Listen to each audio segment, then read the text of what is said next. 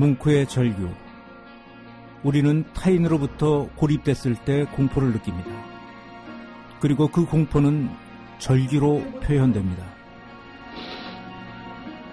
세상으로부터 고립된 세평 감옥. 그곳에 갇힌 여성. 15년째 이어지는 한 여성의 절규. 우리의 첫 이야기는 그녀의 절규입니다. 2000년 3월 7일 새벽 5시 도래본에서 남자의 시신이 발견됩니다. 출동한 경찰은 뺑소니 사고로 생각합니다. 시신 주변에서는 차량 전조등 파편이 발견됩니다. 하지만 뭔가 사건 현장에서 위화감이 느껴집니다. 다리가 불편한 피해자가 집에서 6km나 떨어진 곳에서 사망했기 때문입니다. 경찰은 살인의 냄새를 맡습니다. 아니, 이것은 그 해당사가 아니다. 그래가지고 어, 식으로 거예요. 참고인 조사를 시작한 경찰, 곧 피해자의 큰딸 김신혜를 의심하기 시작합니다. 그녀가 아버지 이름으로 든 보험은 모두 8개, 게다가 가입 시기도 비슷했습니다. 서울에 살던 그녀가 완도에 도착한 시간은 아버지가 죽던 날 새벽 1시. 할머니 집에 모습을 보인 것은 새벽 5시. 차 안에서 잠들었다고 주장했지만 경찰은 이를 믿지 않습니다. 집까지 오는 시간은 넉넉 잡고 2에서 30분 상경인데 어떻게 해서 그것이 어, 시간도 4시간 공백이 생기는데 어디가 있었냐. 알리바이를 대지 못하는 그녀의 4시간. 이 시간은 아버지가 살해됐을 것으로 추정되는 범행 시간과 일치했습니다. 경찰은 그녀를 주목하지만 물증은 어디에도 없었습니다. 그런데 돌연 그녀는 고모부와 함께 자수를 합니다. 고모부가 다그치자 자신이 진범이라고 털어놓았다는 그녀. 결국 친척들은 회의 끝에 그녀를 자수시킵니다. 본인은 한마디도 안 해. 막 데리고 와서 상황실에 앉아, 막 데리고 왔길래 앉아서. 내가 그걸 물었어. 야, 김신혜, 네가 진짜 아버지 그냥 할게. 고개를 끄덕끄덕하고 눈물을 흘렸어. 완도에 도착한 지 이틀 만에 그녀는 아버지를 살해한 용의자 신분으로 조사를 받기 시작합니다. 김신혜는 범행 일체를 털어놨습니다. 술에 취해 툭하면 자신과 여동생을 성추행했다는 아버지. 그녀는 아버지에게 앙심을 품고 거액의 보험에 가입합니다. 그리고 아버지를 죽일 계획을 치밀하게 세웁니다. 서울집에서 수면제 30알을 미리 갈아 준비한 후 일본산 양주에 타서 아버지에게 마시게 합니다. 술 취한 아버지를 일단 차에 태운 그녀. 그녀는 드라이브를 하며 아버지의 숨소리가 약해졌을 무렵 아버지를 끌어내 도로변에 유기합니다. 뺑소니 사고처럼 보이기 위해 일부러 버스 정장 근처에 버립니다. 김씨가 자수해서 보다 받을 때 쭉 기술한 내용이거든요. 김신혜는 존속 살인 등의 혐의로 무기형을 선고받습니다. 성추행을 당한 점이 참작돼 사형만은 면합니다. 1심, 2심, 그리고 3심. 여기까지가 수사 결과로 구성한 김신혜 사건의 전말입니다. 그러나 이 사건은 아직도 살아 숨쉬고 있습니다. 법원에서 증거로 인정된 김신혜의 자백. 그러나 그녀는 경찰의 강압과 친척의 강요로 허위 자백이었다고 주장하고 있습니다. 시민단체는 물론 청와대 언론사까지 김신혜는 줄기차게 자신의 무죄 주장을 전달합니다. 그렇게 15년 그녀의 절규에 마음을 여는 사람들이 하나둘씩 늘어납니다.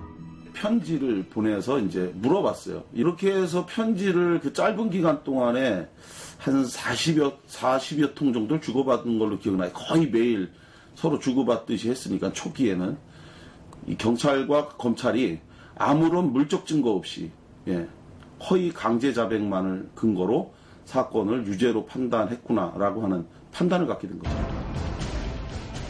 대한변호사협회는 그녀 사건을 다시 재판해달라는 재심 청구까지 합니다. 재심을 청구한 지 4개월째 드디어 재심 결정을 위한 신문이 열립니다. 베일에 쌓여있던 무기수 김신혜가 얼굴을 드러내는 순간입니다. 한 말씀 해주세요. 한 말씀 해주세요.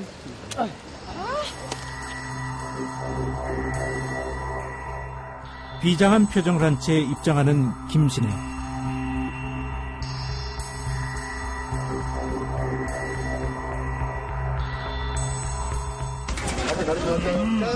문 창문. 자, 비키세요, 비키세요.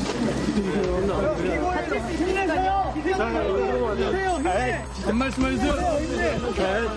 감사합니다. 하세요. 와주셔서 감사합니다. 먼 길 와주셔서. 멀리 멀리 멀리. 자, 들어갑시다, 들어갑시다. 자, 들어갑시다. 15년 동안 기다린 재심. 그녀의 진짜 절규는 지금부터 시작됩니다.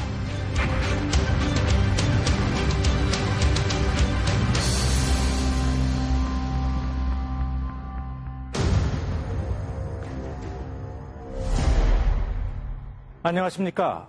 JTBC가 새롭게 선보이는 정통 탐사 기획 이규현의 스포트라이트의 진행을 맡은 이규현입니다. 제작진과 저는 지금보다 더 나은 세상을 위해 우리가 미처 알지 못하는 곳에 스포트라이트를 비추겠습니다. 존속 살해 무기수 김신혜. 수사 결과와 판결만 보면 그녀는 분명 끔찍한 범죄자입니다. 15년 전 그녀가 자신의 무죄를 주장하기 시작했을 때 이를 믿는 사람은 거의 없었습니다. 하지만 이후 놀라운 일이 벌어집니다. 그녀의 절규를 가족과 친구, 마을 사람들이 믿기 시작했고 그 믿음은 시민단체와 언론사, 법조계로 번져나갑니다. 급기야 대한변호사협회는 그녀에 대한 재심을 청구했습니다. 만약, 만약에 재심이 인정된다면 보격수에 대한 첫 사례가 될 겁니다. 우리는 그녀의 주장을 자세히 들어보기로 했습니다. 그녀는 저희에게 자신의 육성과 얼굴이 담긴 200분가량의 동영상을 보내왔습니다.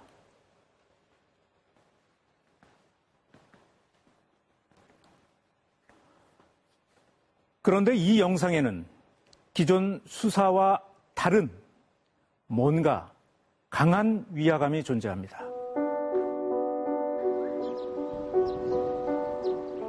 가석방까지 거부한 김신혜. 그녀는 청주 교도소의 무기수입니다. 내가 정말 나한테 정말 중요한 게 뭐예요? 나는 가석방 그 문제 아니에요. 나 그랬어요. 가석방이요? 나 가석방 그 문제가 아니에요 지금. 난 포기할 수 없어요. 내 진실을. 이건 진실에 관한 문제예요. 김신혜는 제발로 경찰서에 가 범행 일체를 자백한 것으로 알려져 있습니다. 그러나 그녀는 결코 아버지를 죽이지 않았다고 주장합니다. 어찌된 일일까요? 11시 20분에 금기가 불러낸 거예요, 나를.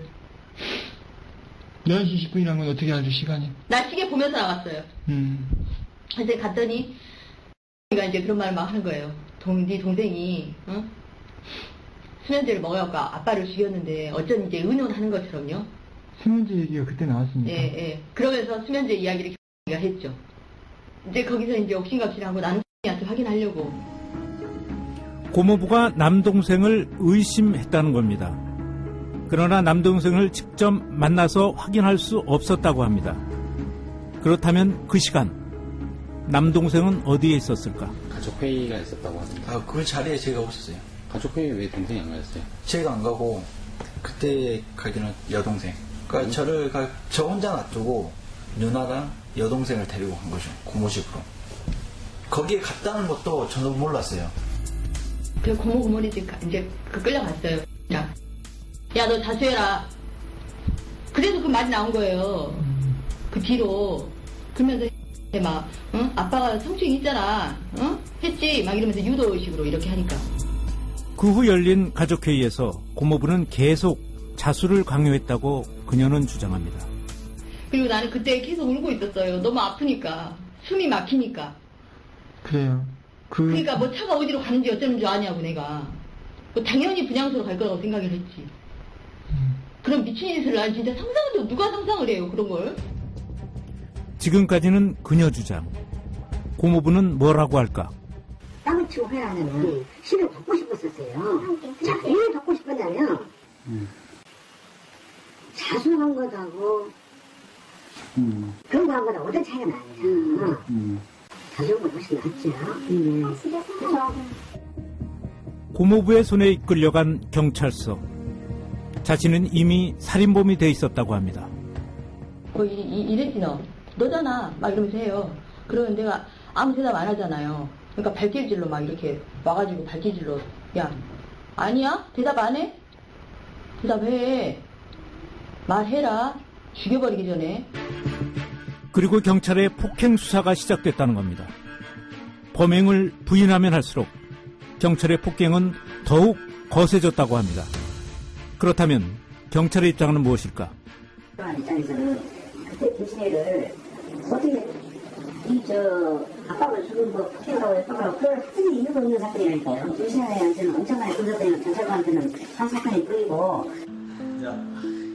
젊은 여성으로서 폭행보다 더 힘든 게 있었다고 합니다. 바로 경찰이 자신의 누드 사진을 압수해 협박했다고 합니다. 그거 가져와서 딱 그거 사진만 불안해가지고 이 형사들을 다 불러 모았어요. 내 앞에서 그걸 돌려보는 걸 내가 보고 있었어. 바보처럼. 아. 그때 수치심과 공포, 웃으면서 협박을 시작했죠. 내 앞에서. 그 사진 들이대면서 흔들어대면서 확 뿌려버려 씨. 나 참나니 그거 잊어먹지도 않아요. 나 토시 하나도 안 잊어먹어요. 그걸 어떻게 잊어먹어? 확 뿌려버려 씨. 이랬어 나한테. 내 앞에서. 그것도 미안한 표정 전혀 없었어요. 웃어 웃고 있었어요. 그녀는 강압에 의한 자백이라고 주장하지만 법원은 무기형을 선고합니다. 처음부터 유죄 인정을 강요했어요. 그 사람이 기록 안 봤을까요? 뻔히 봤어요. 처음부터 속였어요. 무죄 추정의 원칙도 숨겼고, 나한테 그런 권리가 있다는 것도 숨겼고, 그러면서 저한테 다, 네가 모든 걸 다 입증해야 된다. 증거 당장 내놔봐라 하는데, 갇혀있는 내가, 어딜 가요? 어디서 증거를 가져와요? 누구를 찾아와요? 나는 인권도 없는, 어? 그 사람들 앞에서 사람도 아닌, 어? 그냥 서류였어요, 서류. 재판이 아니라 서류 전달식. 그게 무슨 재판이에요? 나 인간 맞냐고요. 나 한 인간으로서 인권 가진 사람 맞냐고요. 어쩌면 그러면 어떻게 그런 수사를 할 수가 있어요? 어떻게 그런 재판을 할 수가 있어요? 더 넓은 세상을 꿈꾸던 23세 김신혜. 그런 그녀가 하루아침에 세평 남짓 감옥에 고립된 겁니다. 그것도 존속살해 무기수로. 가끔 그런 생각 해본 적 있어요. 그냥 뭐 수건 하나로 걸어버리면 그만인데 그럼 끝날 텐데 그럼 싸우지 않아도 되는데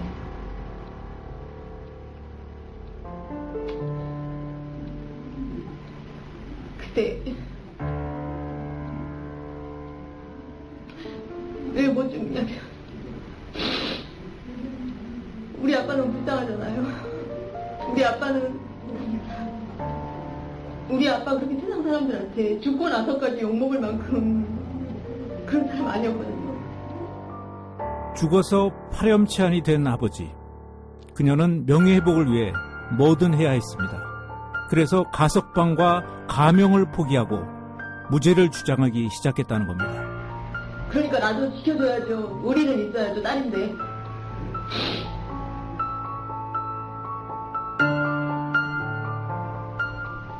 일단 내가 무죄 판결을 받는 게 일단은 그게 아빠 명예 행복과 너무 직결이 되잖아요. 그게 곧. 보시는 바와 같이 김신혜의 목소리는 거칠고 흥분돼 있었습니다. 무기수가 되기 전 그녀의 목소리는 이렇지 않았다고 합니다. 저희는 거친 그녀의 목소리를 넘어 냉정한 검증을 해야 했습니다. 그녀가 간절히 원하는 재심. 확정 판결을 뒤집는 재심은 결코 쉬운 결정이 아닙니다. 하지만 판결 이후 나온 새로운 증거에 눈을 감는다면 사법 정의는 바로 설 수 없게 됩니다. 그래서 재심의 양팔 저울은 사법 안정과 정의 실현으로 움직입니다. 재심의 저울이 사법 안정에서 정의 실현으로 기울려면 범죄 증거와 수사 절차, 범행 동기 등에서 새롭고 중대한 사실이 나와야만 합니다. 우리는 먼저 범죄 증거를 검증해 보기로 했습니다. 여기 녹음기를 봐주십시오. 지금 전해드릴 이 목소리는 그녀의 운명을 바꿀 수도 있었던 핵심 증언입니다.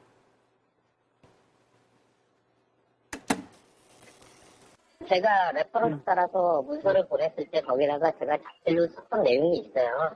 안 죽는다고 써놨거든요. 그걸 갖다 사망한다고 써놓으면은 저를 죽일로 만드는 거죠. 수사 기록 보니까 제 자필 맞더라고요. 근데 어떻게 그 결과가 그렇게 나죠? 저도 그래서 황당해요.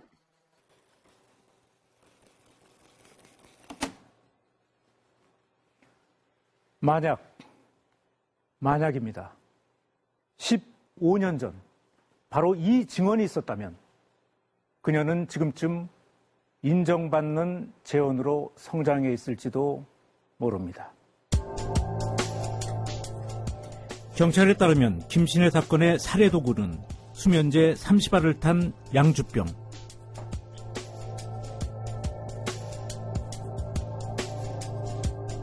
하지만 경찰은 그녀의 자백을 살인죄로 구성할 물적 증거를 찾지 못합니다.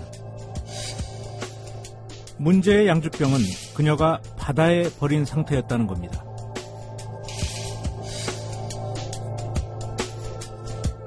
결국 수면제 30알을 범행에 썼다는 그녀의 자백만 있는 상황.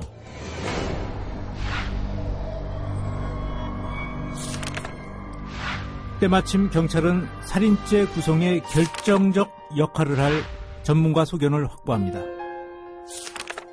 독실암인 30정으로 사망할 수 있다는 소견이었습니다. 자백 외에 사인과 관련된 객관적 소견을 얻은 겁니다. 30알로 사망에 이른다는 독실암인. 과연 어떤 성분일까? 처방 없이 어, 사서 복용할 수 있는 수면제 그리고 이제 또 감기약이나 이런 데도 들어가는 경우가 있어요. 약국에 가서 구입해 왔습니다. 30알 이상을 주문해도 약사들은 의심 없이 판매합니다. 독실아민은 가벼운 수면 유도제.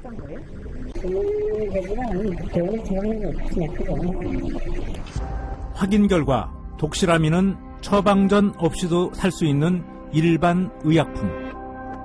하지만 경찰이 제출했던 소견서만 보면 독실아민은 분명 독성이 강한 성분입니다. 경찰에게 물었습니다. 그 약사가 그때 당시에 그렇게 얘기를 했으니까 그 이렇게 담당 행사가 기재를 했지. 그리고 그 아닌 것을 기다고 기재를 해가지고 그 나중에 무슨 그 사건이 되려고 그러겠어요. 혹시 약제사의 실수는 아닐까? 우리는 그 약제사를 어렵게 찾아냈습니다. 그리고 마침내 믿을 수 없는 증언을 확보합니다. 예, 그 당시에 제가 기억하기로 어느 경찰서나 그런 거는 잘 모르고요. 네네네. 형사라고 해가지고 연락이 왔어요. 아, 전화가? 그때 어떻게 여쭤보셨었는지 혹시 기억나세요? 먹었을 때 어떻게 되냐 해서 네네. 죽느냐를 물어보셨던 걸로 기억을 해요. 제가 그 문서 보내고 뭐 한 걸로 봐서는 그리고 네네. 문서상에 안 죽는다고 표기해가지고 동물 실험 자료나 그런 거 봤을 때 죽지 않는다라고 제가 표기 해서 보내드렸던 걸로 기억을 해요. 약재사는 분명 독실암인 30종으로 사망하지 않는다는 논문을 경찰에 보냈다고 합니다. 그의 말이 맞다면 경찰이 그의 의견을 정반대로 변조한 겁니다. 여기에 쓴 용어 중에 뭐 사망할 그걸 갖다 사망한다고 써놓으면은 저를 죽일로 만드는 거죠. 이분이 그렇게 제 말을 국회에서 썼던 어땠어. 네네. 그 지금 계신 분에 대한 그것도 저도 되게 스트레스 많이 받거든요. 경찰이 자신을 죽일 놈으로 만들었다. 약재사는 분명 그렇게 말했습니다. 그렇다면 경찰은 왜 소견서를 바꾼 걸까요? 올렸으면 이 사람 이, 이, 이 사건이 이렇게 진행을 못했을 겁니다. 자체 내에서도 결재가 안 떨어졌을 겁니다. 상급자한테 진행 상황 보고를 하는 거거든요. 그럼 상급자가 이 보다가 이거 가지고 안 된다는데 어떻게 살인하고 이걸 기소하게 송치하겠냐면서 그럼 더 수사해서 사람이 죽, 이 정도면 죽는다고 뭐 근거를 갖고 와 이렇게 하란 말입니다. 그 사건 자체가 진행이 안 되고 서버렸겠죠. 경찰에서도. 경찰 수사의 허점은 그것만이 아니었습니다. 김신혜가 살해했었다는 독실함인 30알. 국가수 부검 결과는 진술과 일치하지 않았습니다. 시신에서 나온 독실함은 성분은 13 마이크로 퍼그램. 하나를 먹었을 때 0.1 마이크로 그램 포엠이 나오거든요. 최고 획 농도가. 25mg 알약 기준으로 몇 알 정도를 섭취? 그건 한뭐 100알 이상 먹어야 되는데요. 그 정도면. 이 수치처럼 되려면 무려 100정 이상은 먹어야 한다는 계산입니다.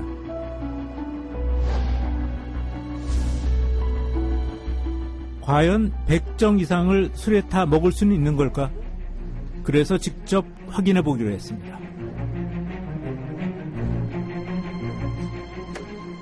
양주에 탄 독실아민을 30정에서 100정으로 늘리면 어떤 일이 일어날까? 백정을 가루로 만들어 양주에 녹여봤습니다. 독실아민은 좀처럼 녹지 않았습니다. 다 녹지 않는 가루가 떠 마시기도 힘든 상태가 됐습니다. 안에 그 하얀색으로 있는 건 거의 다 침전물인가요? 이건 약에 있는 부용제라고 보시면 돼요. 예. 다 녹지 않기 때문에요.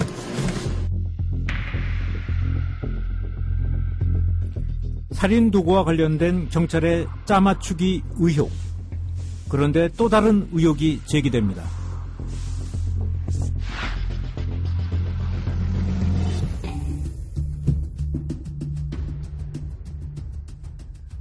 김신혜의 살인에서 중요한 증거 중 하나인 양주병.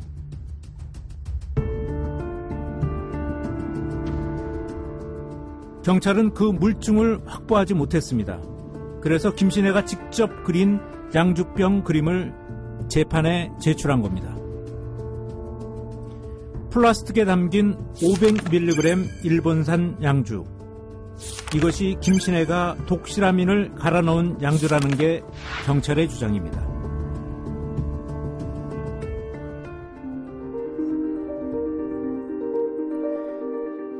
과연 일본에서 그림 속 양주를 찾을 수 있을까? 그래서 직접 확인해 보기로 했습니다. この辺がね、まあ僕の仕事関係でした。あの今あんまり 어렵게 세계 5대 위스키 컬럼니스트 중 한 분을 만났습니다. それも2ヶ月に 우리는 그 전문가에게 양주병 그림을 전달했습니다.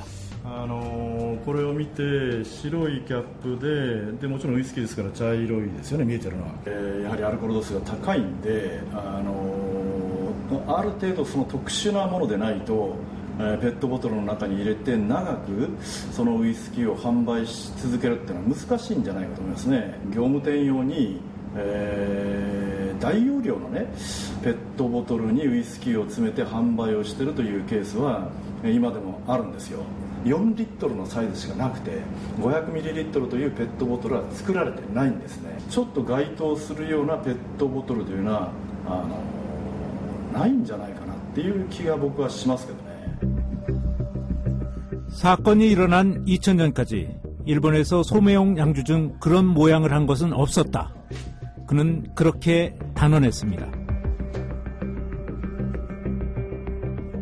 그렇다면 김신혜가 그린 양주병의 정체는 무엇일까?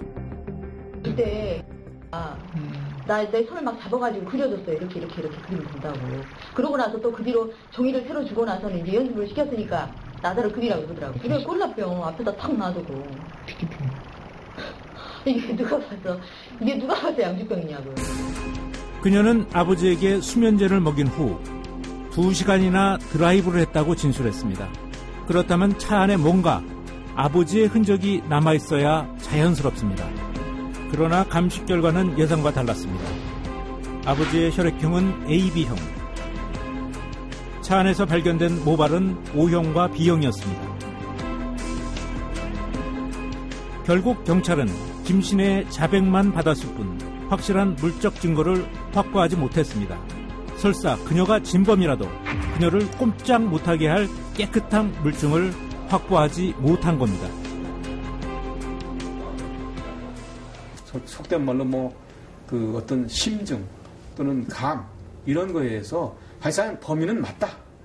범인은 맞고 틀린 거는 자꾸 맞추면 된다. 이래저래 조금씩 조금씩 손질하고 그림 그리듯이 이런 식으로 몰고 가는 어떤 그 법에서 절대적으로 금하는 어떤 예단, 선입견을 깔고 한 전형적인 잘못된 수사 같아요.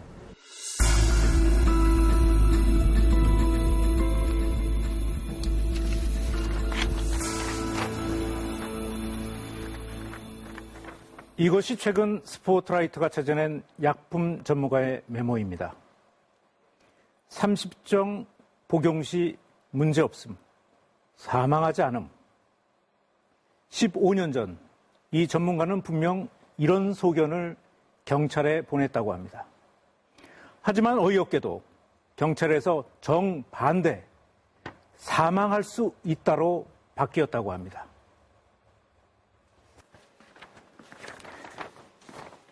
여기서 우리는 경찰이 이 전문가의 소견을 변조했다는 합리적인 의심을 해볼 수 있습니다.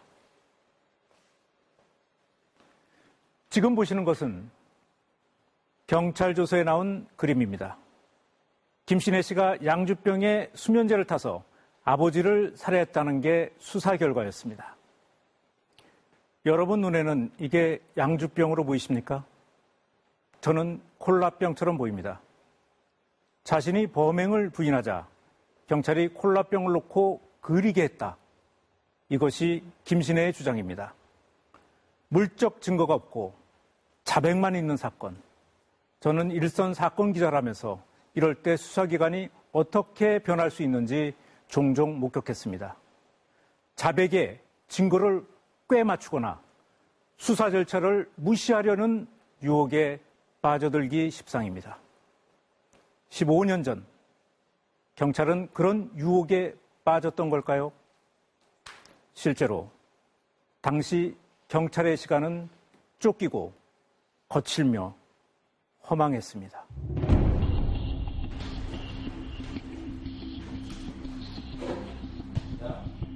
그녀는 경찰의 폭행과 협박으로 허위 자백을 할 수밖에 없었다고 주장합니다. 폭행 장면을 직접 목격한 사람은 찾을 수 없었습니다. 하지만 당시 그녀의 몸에 폭행당한 흔적이 남아 있었다는 증언은 다수 확보했습니다. 이렇게 그 엉클어진 머리 같은데 비어 있는 거 있잖아요. 전두도 부분 이렇게 저기 다 이제 내가 야네 머리 왜 그러냐고 이제 그랬었는데 조사하는 과정에서 이렇게 그랬다고. 경찰에서는 강압 수사가 있었다는 걸 음, 그것은 나는 알아요. 확실하게 네, 확실하게. 그냥 봤, 봤기 때문에 얼굴을 봤기 때문에 얼굴 퉁퉁 부어 있었어요? 부어 있었어요. 그 얼굴이 곱상했었잖아요. 이게 약간 막 울퉁, 약간 울퉁불퉁하고 좀 땀을 막 맞은 것처럼. 정말 형사들이 폭행과 협박을 했을까? 완도경찰서를 찾아갔습니다.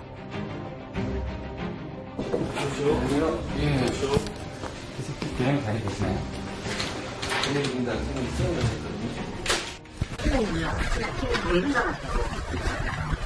네, 알겠습니다. 내일 아침에 오세요? 음, 다음 날 경찰서를 찾아가자 이번에는 아예 출입을 가로막습니다. 안내센터의 의경은 어디론가 다급하게 전화를 겁니다. 저희는 지금 허락을 맡아야. 뭔 허락을 받아요? 그 직원분이 저희 어제도 왔었거든요. 네, 그거 아는데 위에 보고 안 하고 들여보냈다고 저희가 혼났거든요. 혼났어요? 네. 심상치 않은 분위기가 느껴집니다. 안녕하세요. 안에 계시죠? 저희 여기 여섯 번 왔잖아요. 근데 올 때마다 자리 안 계세요. 그건 제가 어떻게 말씀드릴게요. 다음 날도 기다렸지만 허사였습니다. 재심 결정을 앞둔 미묘한 시점이어서 민감했을 겁니다.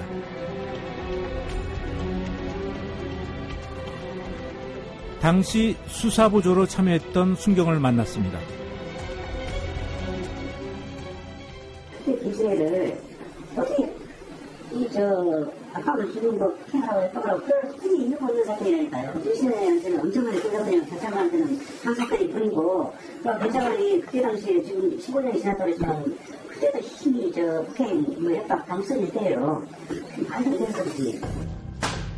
폭행은 절대 하지 않았다는 경찰.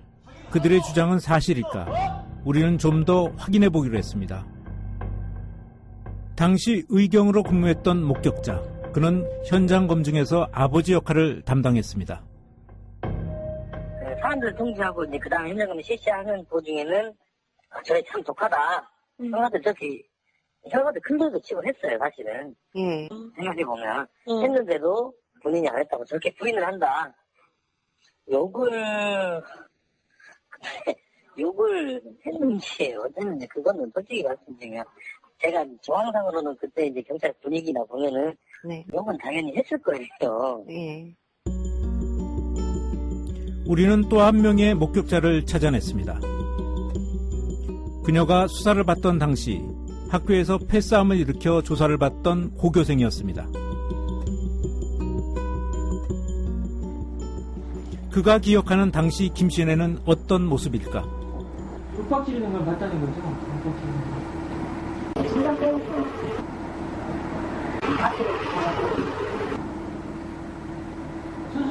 상황은 아니었다. 완도 경찰서에서 폭행 수사를 받았다는 다른 피해자들도 만날 수 있었습니다. 바로 김신혜의 두 동생. 경찰이 김신혜 두 동생을 상대로 강압 수사를 한 걸까? 남동생은 경찰에서 어떤 일을 당한 걸까? 지금 기억은 확신은 나죠. 어떻게 때렸어요? 이제 듣고 싶은 말 안 나오면 이제 일단 가볍게 머리를 때리죠. 그 다음에 또 아니면 뺨을 때리고 얼굴 때리고 수갑 치서 누구를요? 네, 저를요. 그러니까 자기들이 듣고 싶은 말을 안 하면 때려요. 그 사람들이. 당시 그녀의 여동생은 17살. 미성년자인 그녀도 그런 수사를 받았을까? 그래서 경찰서에 들어갔어요. 그래서 어떻게 했어요? 진술하고 자기들이 안 맞, 자기들이 원하는 대답을 안 해주면 때려요. 어떻게 맞았어요? 그게 조사받으러 가기 전에. 조사받으러 가기 전에 경찰서 가기 전에 때렸다고요? 창고 뒤에서 어떻게 때렸어요? 구두발로 내리고 깠어요. 동생을? 네. 누가? 그. 경찰이 폭행했다는 객관적 확증은 찾을 수 없었습니다.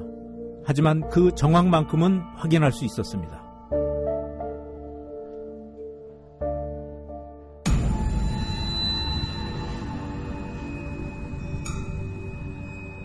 경찰이 누드 사진으로 협박했다는 내용도 확인해 봤습니다. 김신혜 사건이 있어요. 김신혜 네.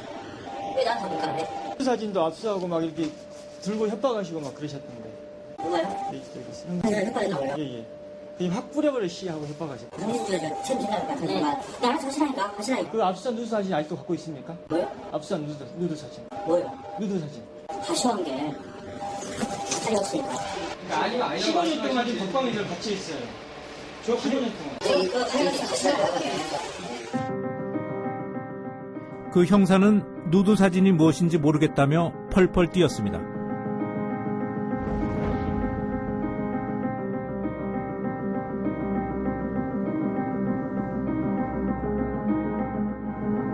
과연 그런 사진이 존재했을까? 압수수색을 담당했던 형사에게 물어봤습니다. 누드 사진 다 돌려보면서 그것들에 아주 김신을 잔인하게 기억하고 있습니다. 그것이 그렇게 그때 청구를 안 하고. 저기 그거 하면 좀 빨갛으니까. 네. 것 같은데. 돌려준, 네, 돌려준 걸로 저, 김 돌려받았어요. 왜냐면, 그때 당시 이제 1차 조사 생각나는 지도를 다 했던 것 같아요. 네. 딱 누드 사진 다 돌려보면서 보여주면서 다, 다 뿌려버린다 면서 이렇게 협박을 했다는 것도. 그건 이제 모르지. 그런 것은 뭐.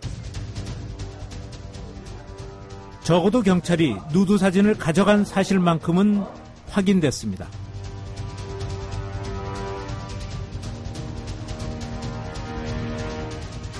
수사의 문제점은 다른 서류에서도 발견됩니다. 김 씨네는 분명 경찰에 자수했지만 경찰 조서에는 긴급 체포 혹은 장례식장 검거로 표현되어 있습니다. 아까 분명히 자백이라고 하셨잖아요, 자수. 그 자기 신고해서 근거를 했으니까 근거 그 말은 절대 하나가 없어. 왜? 본인이 자수해 온 것도 근거고. 누가 먼저 알아야. 정말 맞아. 이 신고를 가성부가 사건이 갔으니까 대소하는 사건은 시간이란 말이에요.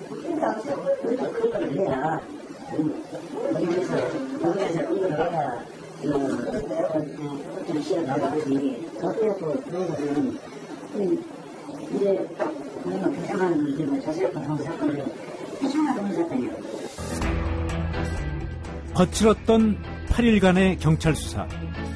당시 그녀는 법적 권리를 포기한다고 서명했습니다.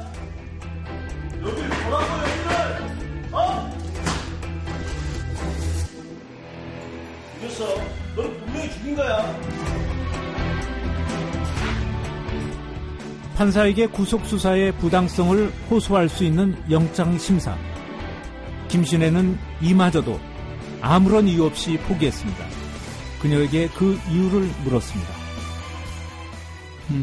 내가 인주를 갖고 와가지고 나한테 딱 묻히고 딱 묻히고 그리고 둘이 나를 잡았지. 내가 이렇게 좀 했을 거 아니에요. 음. 막 이렇게 뒤로 빼니까는 둘이 하여간 막내 여기를 잡아가지고 그래놓고 찍는 거예요 눌러.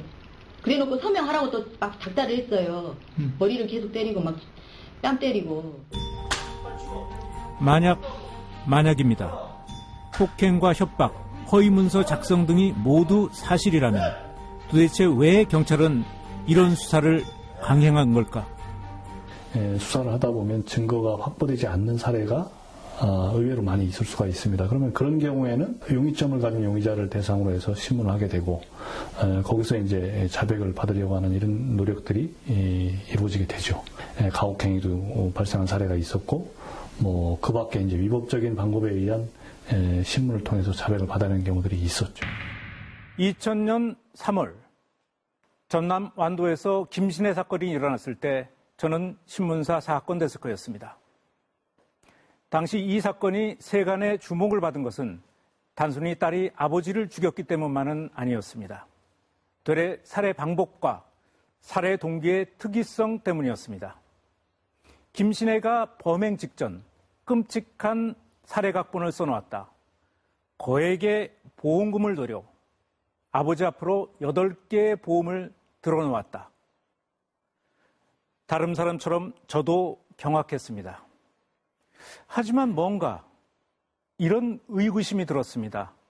잘 쓴 소설같이 아기가 너무 잘 맞는 건 아닐까? 그리고 그 의구심은 지금도 유효합니다. 지금부터 스포트라이트는 범행 동기와 자수 과정을 검증하겠습니다. 아버지의 사망으로 김신혜가 받게 되는 거액의 보험금. 경찰이 본 가장 명백한 동기입니다. 경찰은 조사 초기부터 그녀에게 보험에 대해 집중적으로 캐묻습니다. 8개의 보험. 경찰이 충분히 의심할 만한 정황이었습니다. 1억 5천, 뭐 7천, 뭐 이렇게 해가지고 한 8억 정도 되잖아요, 그럼. 경찰의 주장대로 그녀가 보험금을 노렸을까? 그래서 확인해 보기로 했습니다. 15년 전 김신혜가 살았던 서울 강남구 신사동 오피스텔. 아직도 남아있는 이 건물. 임대료를 물어봤습니다.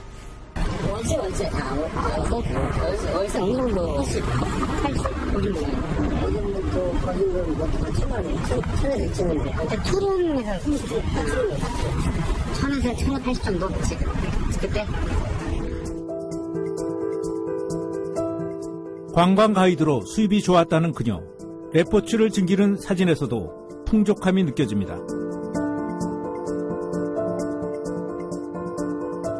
김신혜는 당시 자신의 수입이 월 2, 300이 넘었다고 합니다.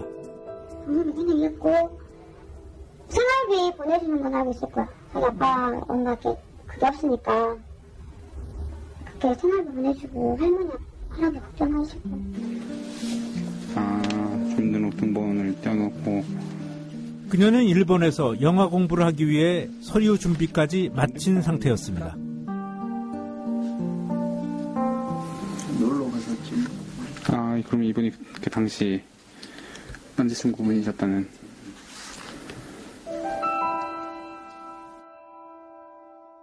김신혜는 인권단체에 보낸 편지에서 당시 경제 상황을 공개했습니다. 아버지의 보험금을 노릴 만큼 자신은 궁핍하지 않았다고 주장했습니다.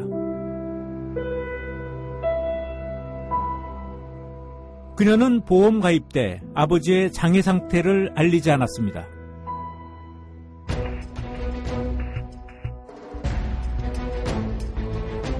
왜 알리지 않은 걸까? 김신혜는 아버지에게 맞는 보험을 들어주고자 여러 개의 보험을 들어봤다고 합니다. 대신 나중에 해약할 수 있도록 장애를 숨겼다는 겁니다.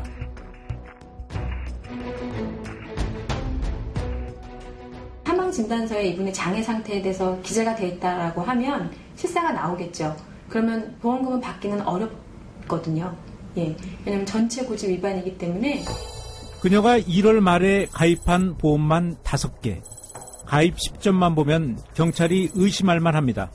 그러나 조금만 더 확인했더라면 이 시점 때문에 보험금 수령이 어렵다는 사실도 알았을 겁니다.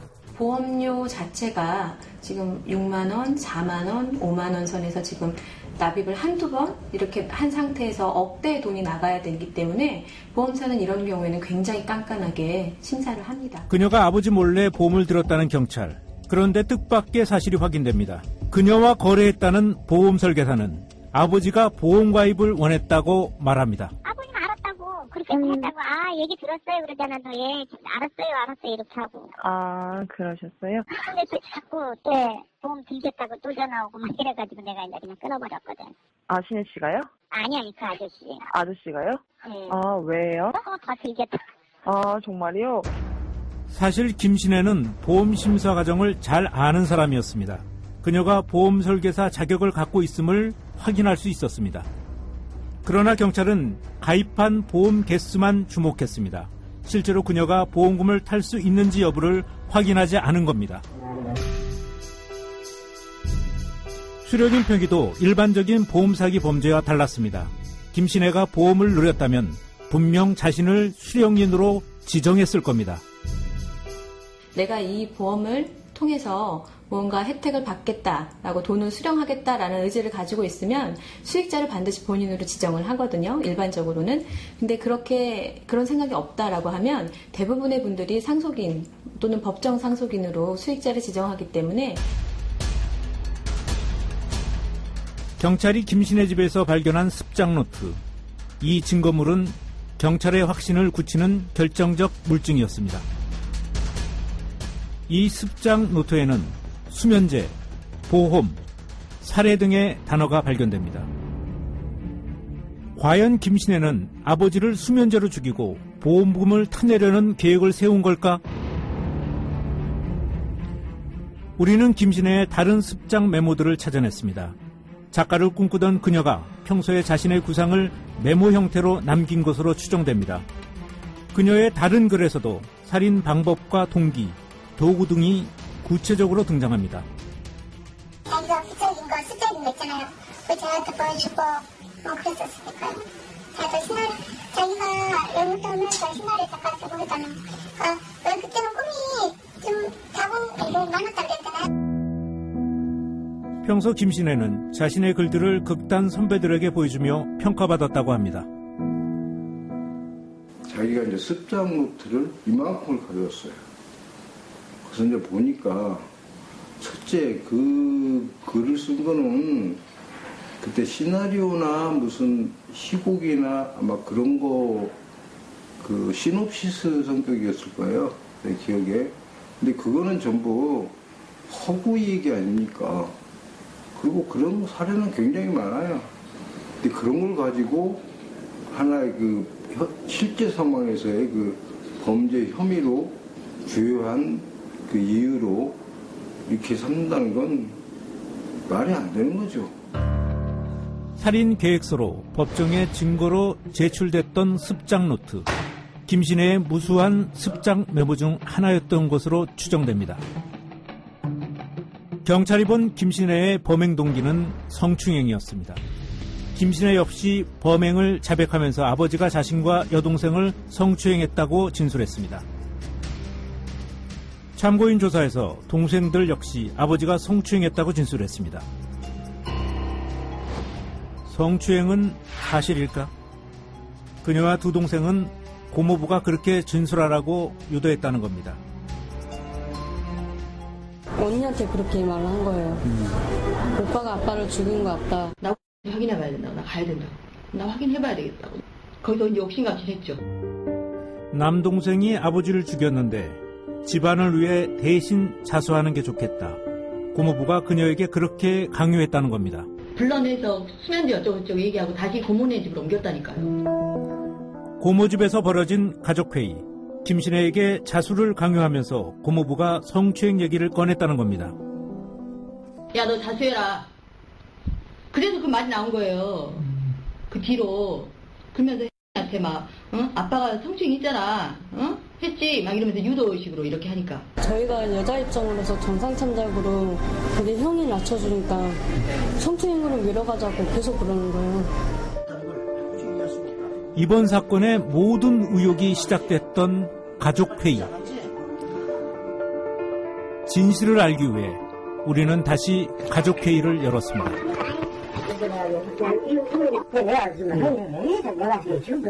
내가 지금 왜 내가 지금 지금도 땅을 치고 해놨냐면 실을 돕고 싶었었어요. 고모부가 그렇게 말하니까 씨가 뭐라고 내가 그러니까 내 말이 그 말이에요 지금.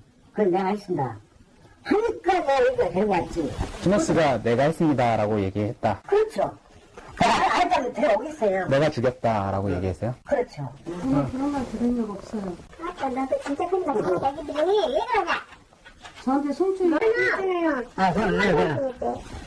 그런 걸 누가 누가 하냐? 성취한 거 누구 이러고 우리가 뭐 저기서 소파에 걸쳐서 완전히 이게 우리 방에 소파를 쫓다가 먼지로 부수가 들어야. 너무 너무 흥분하지 마시고. 난 일어나니까 무슨 여가 소파에 있었어. 성추행 사실을 부정하던 고모부.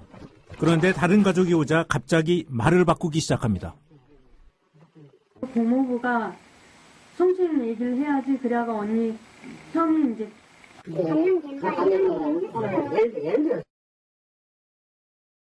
고모부가 성추행 얘기를 해야지 그래가 언니 형이 이제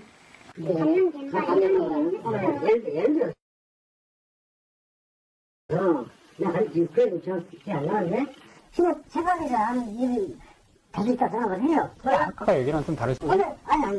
나 지금 양이 어떻게 한다. 그런 말을 다 일일이. 그 얘기를 하신 적이 있다는 얘기네요. 안 사람이. 서로의 증언이 엇갈리는 상황. 부모님은 신혜 씨랑은 친했죠. 가죠. 얼마나 어렸을 때 거들었는데 엄마가 만나서부터 나가버려갖고 제가 다 그애 거들었어요. 좀 크더라고. 음. 근데 무기징역을 받았어요. 그때 미안하지는 않으셨어요? 어, 우리 미안해요. 지가 우리한테 미안해요. 지금 우리 이렇게 괴롭히고 있는데. 아니 아니. 지금 지금 지금 지금 아니, 왜냐면은, 아니, 아니 나는 지금 왜 그러냐면, 미안해요. 미안해요. 놔둬, 이 새끼야. 나는 지금 무기를 받았으면, 무기를 받았으면, 나오면 참 쳐나가요. 가장 중요한 것은, 응? 내가 만나는 게 있는데, 어떤 얘기에서, 가족들마다 다르게 주장하는 그 나라의 진실. 과연 진실은 무엇일까? 재심 결정을 위한 신문일. 이날을 김신혜만큼 기다린 사람이 있었습니다. 잠깐 얼굴만 보게 할 테니까 보고 좀 비켜주세요. 15년 동안 못본 손녀. 그 얼굴을 보기 전에는 죽지도 못한다는 그녀의 할아버지. 저도 다쳤으니까 여기다가 나 저도 뒤로 올려 그렇죠. 할아버지에게 주어진 시간은 단 1분. 이 1분을 위해 할아버지는 15년을 기다렸습니다.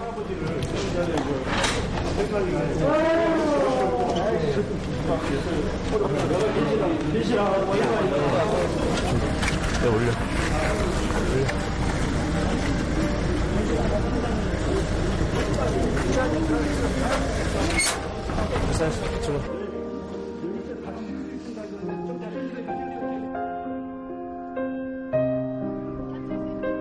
15년을 기다렸던 2시간의 변론.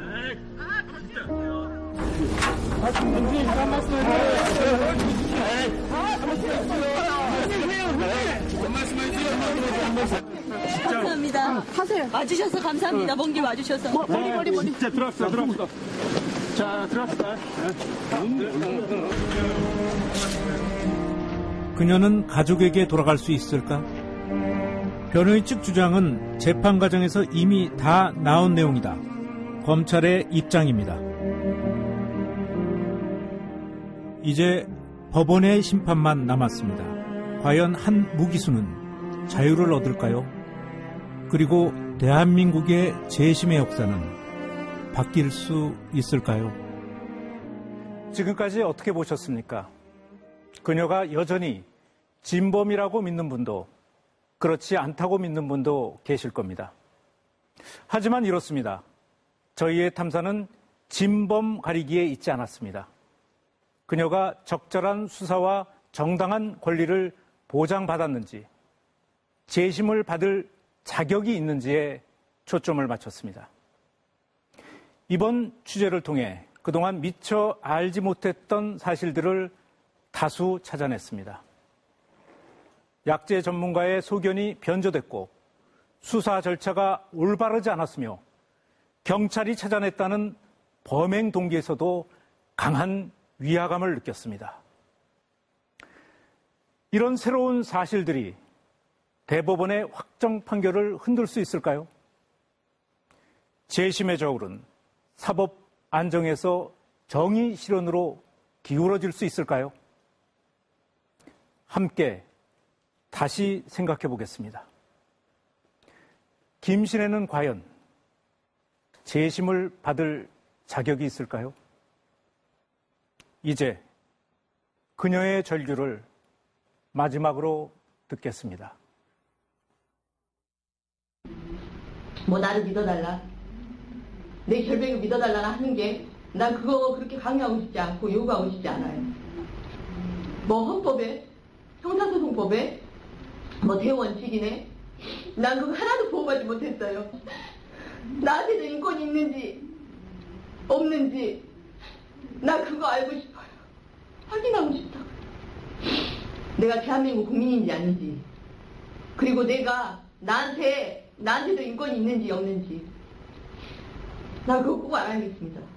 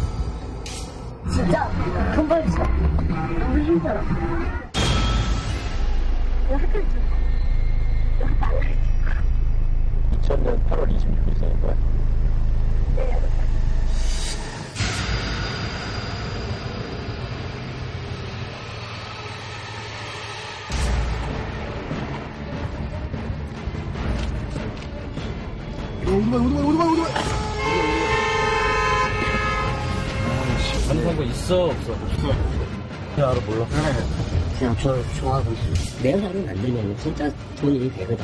하루에 100만 원 버는 게 무서워.